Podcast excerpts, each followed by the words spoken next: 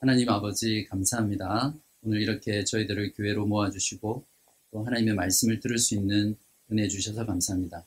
말씀이 육신 가운데 우리 가운데 오신 예수 그리스도께서 이제 천상에서 주님의 말씀으로 또 성령으로 우리에게 말씀하시고 또 그 말씀으로 우리를 먹여주시는 이 시간 우리가 진지하고 사모하는 마음으로 말씀 듣게 하시고 그 말씀 붙잡고 오늘을 살아가는 우리 모두 되게 하여 주시기를 예수 그리스도의 이름으로 간절히 기도합니다. 아멘. 예수 그리스도를 믿고 구원받은 성도라면 정도의 차이는 있겠지만 구원받은 것에 대한 기쁨과 감격이 있습니다. 그리고 그 구원의 기쁨은 신앙생활 하는 내도록 그 성도의 마음 가운데 늘 자리 잡고 있죠.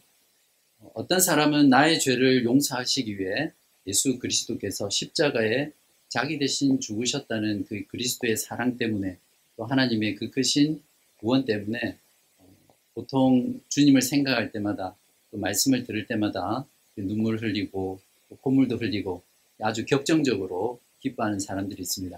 그에 반해서 어떤 사람은 그냥 조용하지만 어, 주님의 그 은혜와 그 구원이 너무 기뻐서 그냥 잠잠하게 기뻐하는 그런 사람들도 있죠. 그러나 분명한 것은 구원받은 성도라면 어떤 형태로든 이 구원의 기쁨이 있다는 겁니다. 혹시 만약에 여러분이 오랫동안 예수를 믿고 교회를 다녔지만 아직도 이 구원의 기쁨과 감격이 없다면 내가 정말 거듭난 사람인가? 다시 한번 진지하게 다시 복음으로 들어가서 복음을 듣고 자신의 거듭남을 점검해야 될 겁니다. 그런 분은 저를 찾아오셔서 꼭 신앙 상담을 해주시기 바랍니다. 어, 구원의 기쁨을 경험한 사람들에게 있어서 문제는 무엇이냐면 시간이 지나갈수록 그 기쁨이 점점 쇠퇴해져 간다는 겁니다. 마치 빛바랜 사진처럼 그 구원의 기쁨이 점점 점점 사라지고 소멸되다가 어떤 사람의 경우에는 아예 기쁨조차 상실해 버리는 그런 경우가 있습니다. 기쁨이 없이 신앙생활을 한다는 건 고역이죠. 그 자체가. 듣기만 해도 그냥 가슴이 답답한 그런 상태입니다.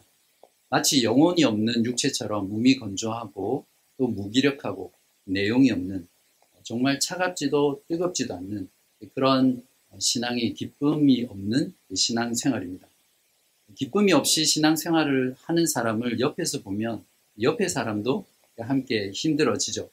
그렇기 때문에 이 기쁨이라는 것은 신앙인에게 있어서 어떤 선택이 아니라 필수입니다. 또한 이 기쁨은 우리가 개인적으로 누리는 것이지만 하나님이 우리에게 기쁨을 주실 때는 개인적으로 누리라고 주신 것이 아니라 반드시 공동체, 하나님의 구원받은 공동체가 함께 그 기쁨을 누릴 때 그 기쁨이 온전한 것이거든요.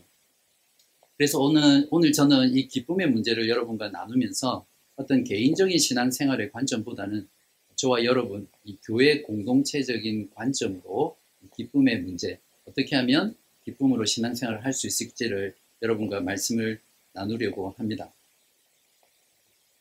시편 126편을 보면 어, 여기에도 전부 다 여섯 번이나 우리라는 단어로 쓰여져 있습니다. 그 말은 이 시편이 공동체의 기도, 공동체의 탄원의 시다 이렇게 우리가 볼 수 있겠죠.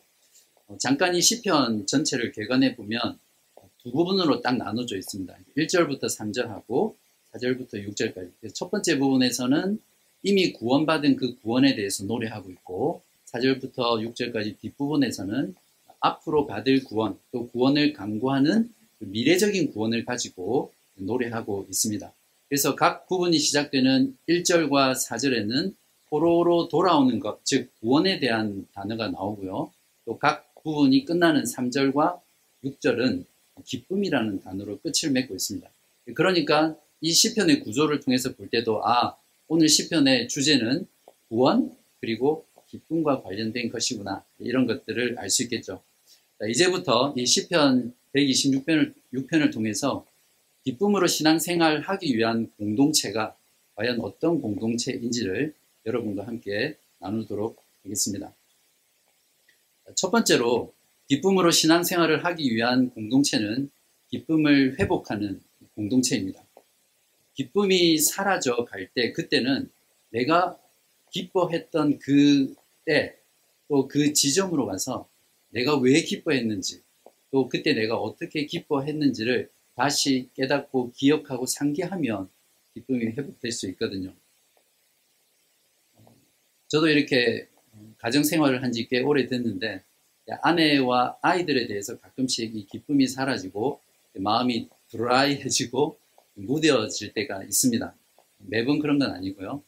그렇게 할 때 제가 어떻게 하냐면 옛날에는 사진첩을 이렇게 들춰서 봤고요. 요즘은 핸드폰 사진에 몇 년, 몇 월, 며칠, 언제 그 사진이 다 정리가 되어 있거든요. 구글 포토라는데. 그거, 그 사진을 이렇게 꺼내서 봅니다. 그렇게 하면, 아, 그때 내가 기뻐했던 이유는 바로 우리가 가족이라는 그 사실 때문에 기뻐했구나. 바로 그냥 가족이라는 그것 때문에 즐거워하고 웃고 떠들고 그냥 행복했었구나. 이걸 깨닫게 됩니다. 그러면 제 마음 가운데 다시 그 기쁨이 생기게 되고요. 최소한 한 며칠은 갑니다. 그래서 또 그런 마음이 들면 또 쳐다보고 쳐다보고 그렇게 하거든요. 여러분도 한번 해보십시오. 여러분의 가족과 또 여러분의 관계에서 뭔가 기쁨이 사라지고 마음이 시들시들해질 때 옛날 사진을 한번 꺼내서 보십시오. 그러면 그 마음이 다시 생길 겁니다. 시편 기자도 마찬가지입니다. 구원의 기쁨을 잃어버리고 하나님이 그들에게 주신 예루살렘 공동체, 유다 공동체, 하나님의 나라를 건설해야 될 그들의 사명을 잃어버리고 잊어버리고 그들의 현실의 문제에 급급했던 그 이스라엘 공동체를 바라보면서 이 시인은 안타까워했습니다. 그래서 그들을 향해서 그들이 구원받았던 그때로 돌아가게 해서 그때 왜 그들이 기뻐했는지 또 그들이 어떻게 기뻐했는지를 이 시를 통해서 노래하고 있습니다. 1절에서 3절을 보십시오. 여호와께서 시온의 포로를 돌려 보내실 때에 우리는 꿈꾸는 것 같았도다.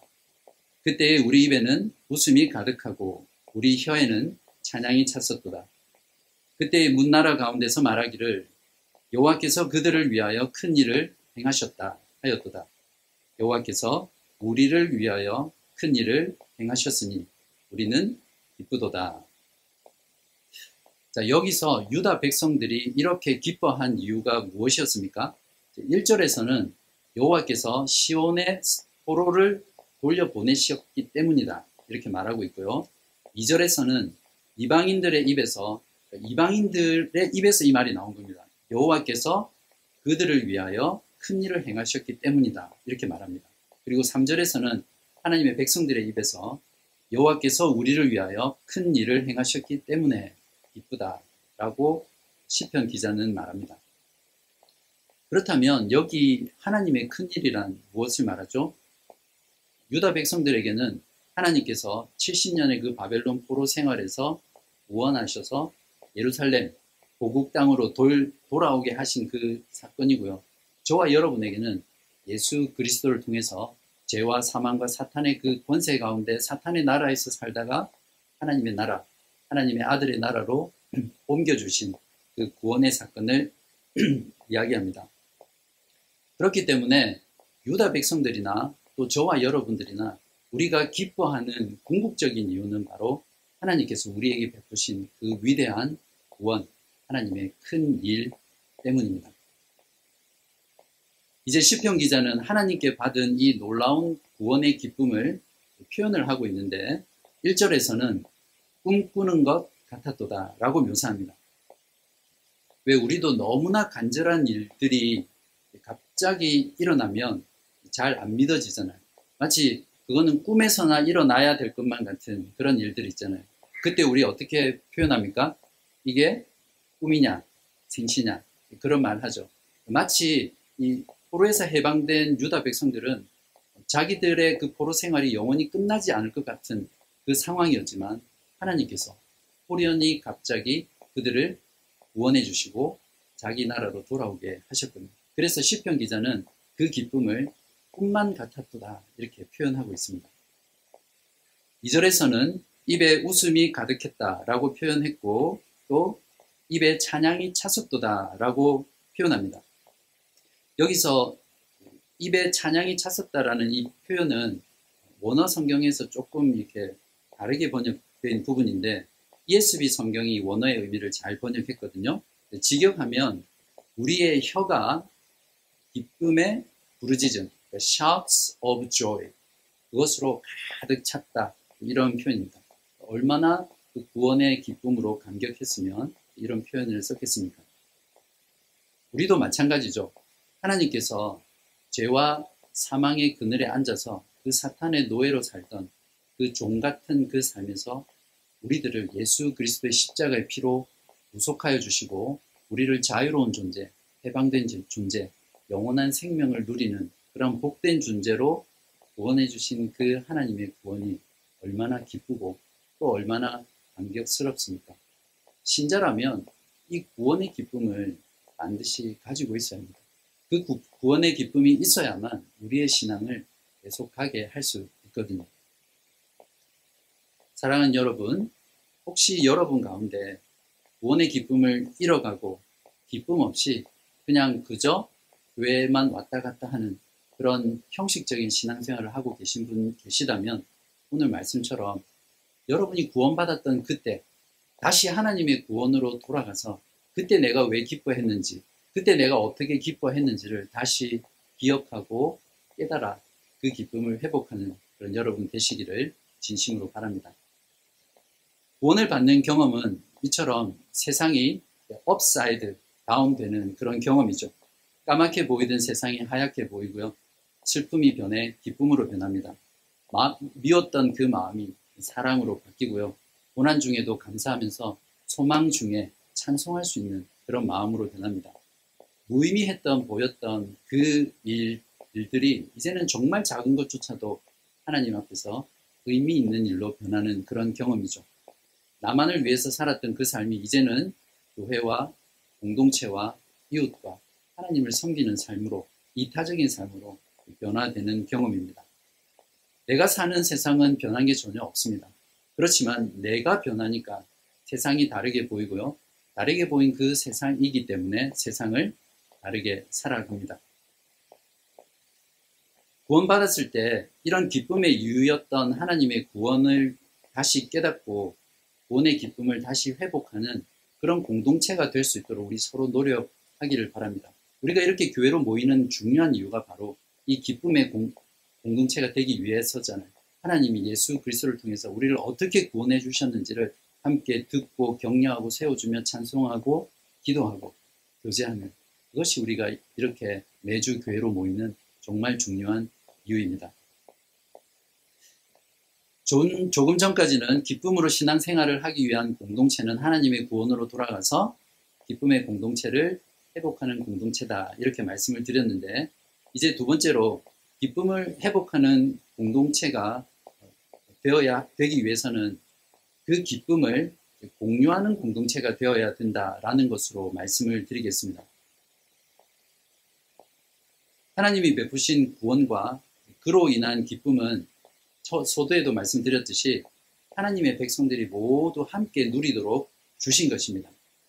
그러나 세상 가운데는 아직도 이 기쁨을 모르고 세상의 포로가 되어서 살아가는 하나님께서 창세전에 택하신 주님의 백성들이 있습니다. 우리는 그들을 잃어버린 영혼이라고 하죠. 그들이 복음을 듣고 죽게 돌아올 때 우리는 온전한 기쁨을 누릴 수 있습니다. 그렇기 때문에 기쁨을 회복한 공동체는 반드시 이 기쁨을 세상과 공유하기 위해서 나아가는 공동체가 되어야 합니다. 오늘 말씀을 통해서 이 기쁨을 공유하는 공동체가 두 가지를 공유하고 있는데 그 두 가지는 기도와 눈물입니다. 먼저 기도를 보겠습니다. 기쁨을 공유하는 공동체는 기도를 공유하는 공동체인데요. 우리는 이미 구원을 받고 기쁨을 누리지만 아직도 세상 가운데는 많은 주님의 백성들이 있습니다.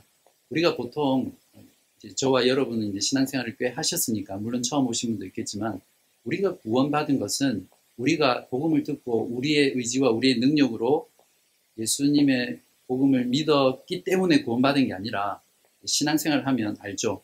우리의 구원은 이미 창세전에 그리스도 안에서 예정되고 선택된 거거든요. 그렇기 때문에 복음과 선교는 하나님께서 창세전에 택한 세상 가운데 있는 잃어버린 그 주의 백성들을 다시 주께로 돌아오게 하는 것이 엄밀히 말하면 복음 전도고 선교입니다. 그러나 우리는 누가 이미 택한 자를 모르기 때문에 세상 모든 민족을 향해서 복음을 전하는 거죠. 그래서 이 기쁨의 소식, 이 기쁨을 공유하기 위해서는 우리는 기도해야 합니다. 그 구원을 주시는 구원의 주권자, 구원의 주체인 하나님께 그 영혼이 돌아오도록 기도하는 것이 우리 공동체의 사명일 것입니다.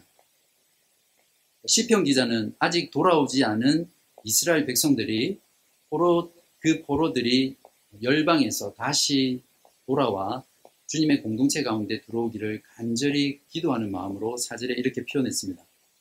여호와여 우리의 포로를 남방 시내들 같이 돌려 보내소서.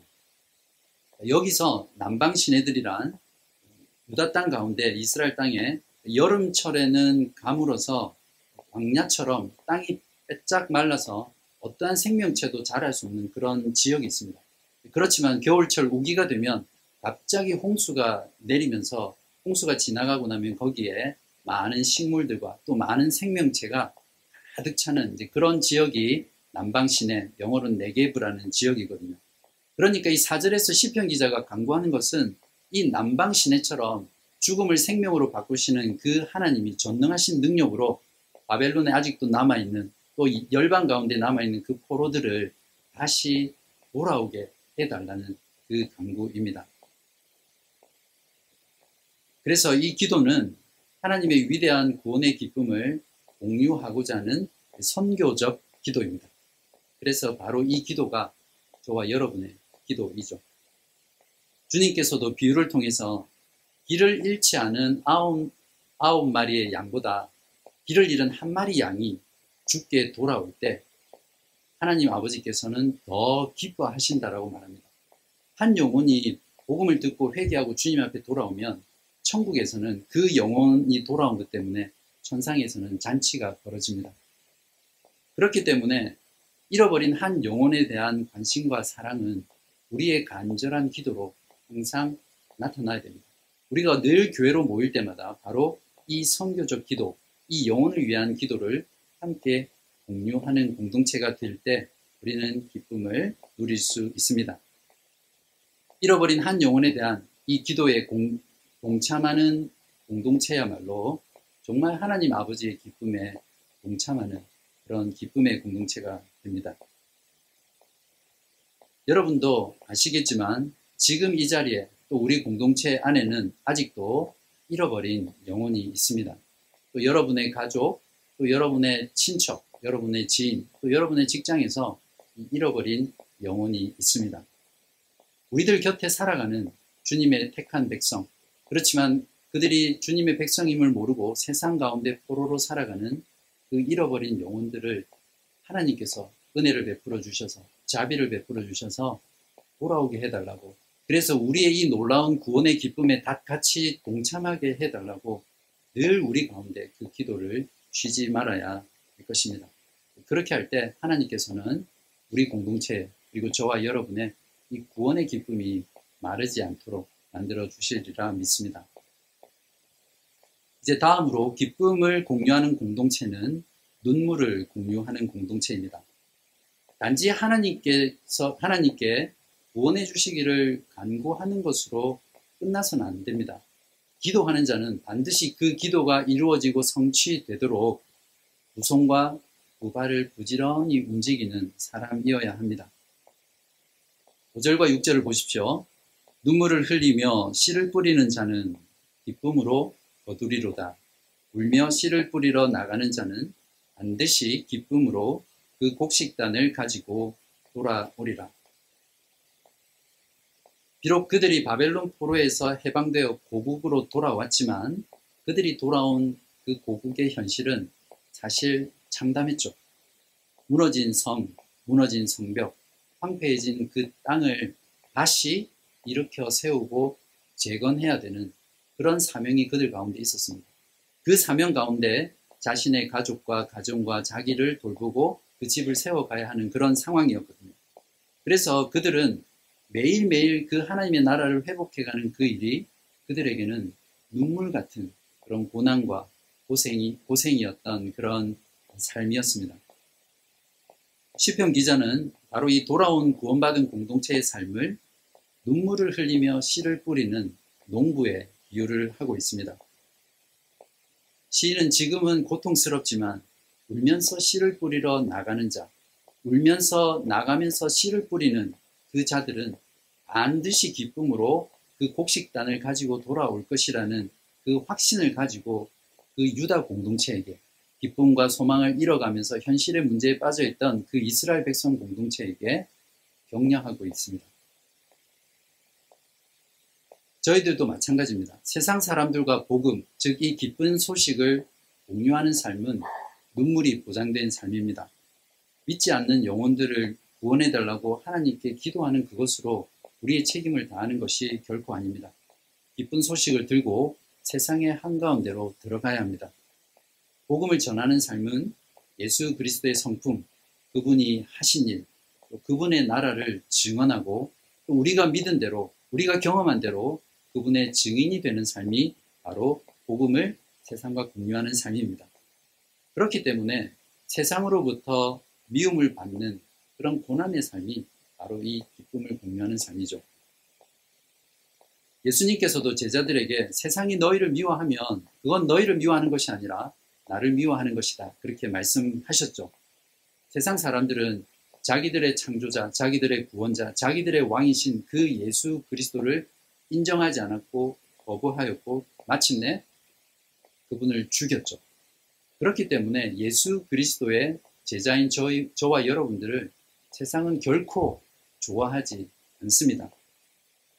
사도 바울 역시 디모데에게 복음과 함께 고난을 받으라라고 말하면서 이 복음 자체가 고난이 보장된 삶이라는 것을 잘 말해주고 있었습니다. 예수 그리스도를 세상 가운데 부끄러워하지 않고 복음을 증거하고 증인이 되는 삶은 정말 눈물 없이는 할 수 없는 그런 삶입니다. 만약에 우리가 이 세상을 살아가면서 이런 복음 때문에 눈물을 흘려보지 않았다면 우리는 어쩌면 이 복음을 공유하고 복음을 전하는 삶을 등한히 하며 살았을 것입니다. 그렇지만 오늘 시편 기자처럼 이러한 눈물 흘리며 씨를 뿌리는 삶에는 반드시 기쁨이라는 그 보상이 보장되어 있습니다. 이 기쁨이라는 것에는 디포짓이 필요 없죠. 왜냐하면 예수 그리스도 그분이 보장하시는 거거든요. 요한복음 16장 20절에서 22절에 주님께서 기쁨을 이렇게 보장하셨습니다. 내가 진실로 진실로 너희에게 이르노니 너희는 곡하고 애통하겠으나 세상은 기뻐하리라. 너희는 근심하겠으나 여기서 근심이라는 단어가 sorrow, 즉 여기 오늘 본문에서 울며 눈물을 흘린다라는 표현과 같은 겁니다. 근심하겠으나 너희 근심이 도리어 기쁨이 되리라. 여자가 해산하게 되면 그때가 이르렀으므로 근심하나 아기를 낳으면 세상에 사람 난 기쁨으로 말미암아 그 고통을 다시 기억하지 아니하느니라.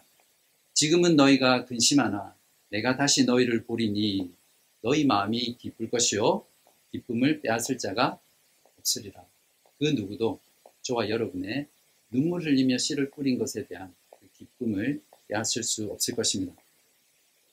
이처럼 우리 교회가 기쁨을 공유하는 공동체가 되기 위해서는 세상 가운데서 구원의 기쁨을 공유해야 하고요. 그것을 위해서 우리는 기도와 눈물을 함께 나누는 그런 공동체가 되어야 합니다. 그렇게 할 때 저와 여러분은 반드시 주님 다시 오실 때 확신 가운데 그 구원의 열매를 기쁨으로 얻을 것입니다. 여러분 이 사실을 꼭 믿으시길 바랍니다. 예수 그리스도께서는 사도 요한에게 기쁨으로 곡식의 단을 가지고 돌아올 그때의 기쁨을 이렇게 보여주셨습니다. 오늘 공독했던 신약 본문이죠. 요한계시록 21장 3절에서 4절입니다. 내가 들으니 보좌에서 큰 음성이 나서 이르되 보라 하나님의 장막이 사람들과 함께 있음에 하나님이 그들과 함께 계시리니 그들은 하나님이 백, 하나님의 백성이 되고 하나님은 친히 그들과 함께 계셔서 모든 눈물을 그 눈에서 닦아주시니 다시는 사망이 없고 애통하는 것이나 곡하는 것이나 아픈 것이 다시 있지 아니하리니 처음 것들이 다 지나갔음이로라. 기쁨은 삶의 추진력이고 동력이며 엔진입니다. 그렇기 때문에 기쁨이 없이 신앙생활을 하는 것은 단 한 발짝도 앞으로 나갈 수 없습니다. 앞으로 나가지 못한다는 것은 우리의 기쁨 없는 신앙생활은 오히려 회고하는 신앙입니다. 그렇기 때문에 우리의 신앙생활 가운데 이 기쁨은 반드시 우리가 가지고 신앙생활을 해야 하는 것입니다. 기쁨으로 하는 신앙생활의 비결은 어렵지 않습니다. 함께 기쁨을, 기쁨을 공유하는 기쁨의 공동체가 되면 됩니다. 그러한 공동체를 만들어 가기 위해 오늘 말씀드렸던 대로 하나님의 그 위대한 구원으로 돌아가서 그 구원의 기쁨과 그 이유를 알고 그때 기뻐했던 그 기쁨을 다시 회복하는 공동체가 됩니다. 그리고 그러한 기쁨을 세상 가운데 공유하면서 함께 기도하고 함께 눈물을 흘리는 공동체가 되면 우리는 기쁨으로 신앙생활을 할 수 있을 것입니다. 우리 모두는 하나님께서 우리를 위해 예수 그리스도를 통해 행하신 그 위대한 일, 그 큰 일, 그 큰 구원 때문에 어제도 기뻐했고 또 지금 기뻐하고 있고 또 영원토록 기뻐할 것입니다. 그러니 복음과 하나님 나라를 위해서 복음과 함께 고난 받는 걸 두려워하지 마시고 기뻐하시기 바랍니다. 오늘 함께 울며 씨를 뿌리러 나가는 그런 하나님의 착하고 충성되고 신실한 복음의 농부가 되시기를 주님의 이름으로 간절히 기도합니다. 기도하겠습니다.